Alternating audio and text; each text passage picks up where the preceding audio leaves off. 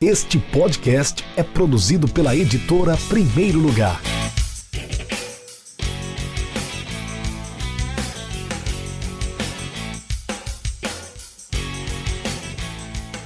Oi, tudo bom? É um prazer estar falando contigo, ouvinte do podcast da editora Primeiro Lugar. Eu sou o Maurício Vicrischi, fundador do MW Futebol Análises Técnicas e Táticas, o maior site de análises táticas do Brasil. Hoje, o editor da Primeiro Lugar, o Rafael, me deu uma missão muito difícil. Falar do Santos bicampeão mundial de 62 e 63, o famoso Santos de Pelé. Graças a essa geração, o Alvinegro Praiano foi considerado pela FIFA o melhor time da história do futebol mundial fora da Europa. No geral, ficou em quinto lugar, foram 29 títulos na década de 60 e os dois maiores, os mundiais, que na época eram disputados em dois jogos, um na Europa e outro na América do Sul. Foram vitórias sobre os poderosos Benfica, bicampeão europeu, que havia vencido o Real Madrid na final por 5 a 2, o Benfica do craque Eusébio, que até a vinda de Cristiano Ronaldo ao mundo era o maior jogador da seleção de Portugal. O outro time, em 63, foi o Milan, que derrotou então Benfica na final e era composto pelos brasileiros campeões do mundo Mazola e Amarildo, além dos craques italianos como Rivera e o Cesare Maldini, pai do Paolo Maldini.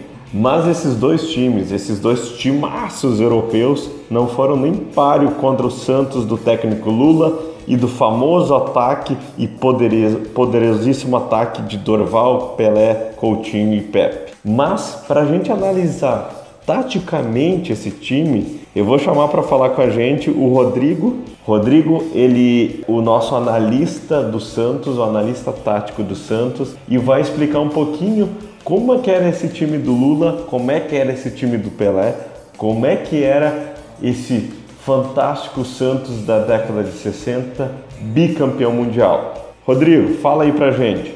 Fala pessoal, beleza? Então, eu vou falar um pouco sobre o maior time brasileiro de todos os tempos, o Santos que tinha Gilmar, Lima, Mauro Ramos, Calvê e Dalmo, Zito, Dorval, Mengalvio, Coutinho, Pelé e Pepe. O técnico que era Lula escalava esse esquadrão num 4-2-4 que muitas vezes se transformava num WM, pois Mengalvo subia bastante ao ataque, sendo uma espécie de box-to-box. O Santos era extremamente ofensivo, tinha um ataque avassalador e tinha a contribuição até dos jogadores da defesa, como Mauro Ramos, um zagueiro extremamente técnico e refinado, e Zito, que era o equilíbrio do time e fazia excelentes lançamentos. Como os laterais não apoiavam muito, eram os pontas que ocupavam os corredores laterais no último terço de campo. Dorval e Pepe eram infernais, com dribles e cruzamentos. Coutinho e Pelé era sintonia. Faziam tabelas incríveis, infernizavam a defesa adversária. Pelé era o ponta de lança clássico, buscava o jogo atrás, armava e finalizava com a maestria que todos nós sabemos. Coutinho era finalizador nato. O gênio da pequena área era frio e matador. Já na fase defensiva, o Santos se armava no 4-3-3, mas cabe ressaltar que a equipe tomava vários gols por causa do ímpeto bastante ofensivo e não pela falta de qualidade técnica na defesa, muito pelo contrário, pois tinha Gilmar, um dos maiores goleiros de todos os tempos, dando segurança embaixo das traves. Mauro, sempre limpo e firme nos seus desarmes. Calvê, que era um pouco mais duro e mais destruidor que seu parceiro.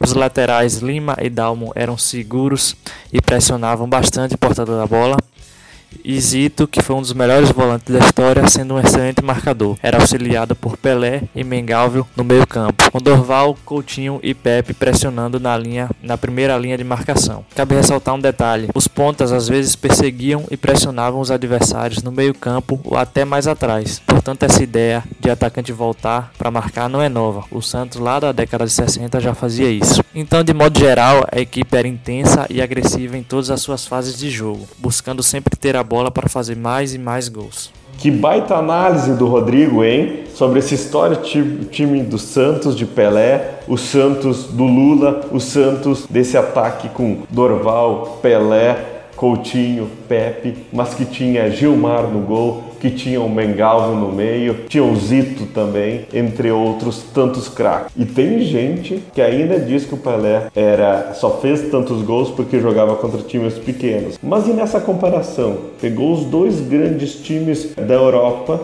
e foi campeão. Como é que vocês veem isso daí? Mas isso daí é um tema para um, um outro debate para o nosso futuro. Tá? O que, que eu quero saber agora, Rafael? Qual que vai ser o próximo desafio para nós aí do MW Futebol? Tu vai propor algum outro time para a gente analisar? Algum outro time do passado? Quero só ver, hein? Se você quiser acompanhar mais do nosso site, entre em mwfutebol.com.br ou então nos siga em todas as redes sociais, MW Futebol, porque aqui e na editora Primeiro Lugar nós aprendemos juntos. Um grande abraço do Maurício Vikliski.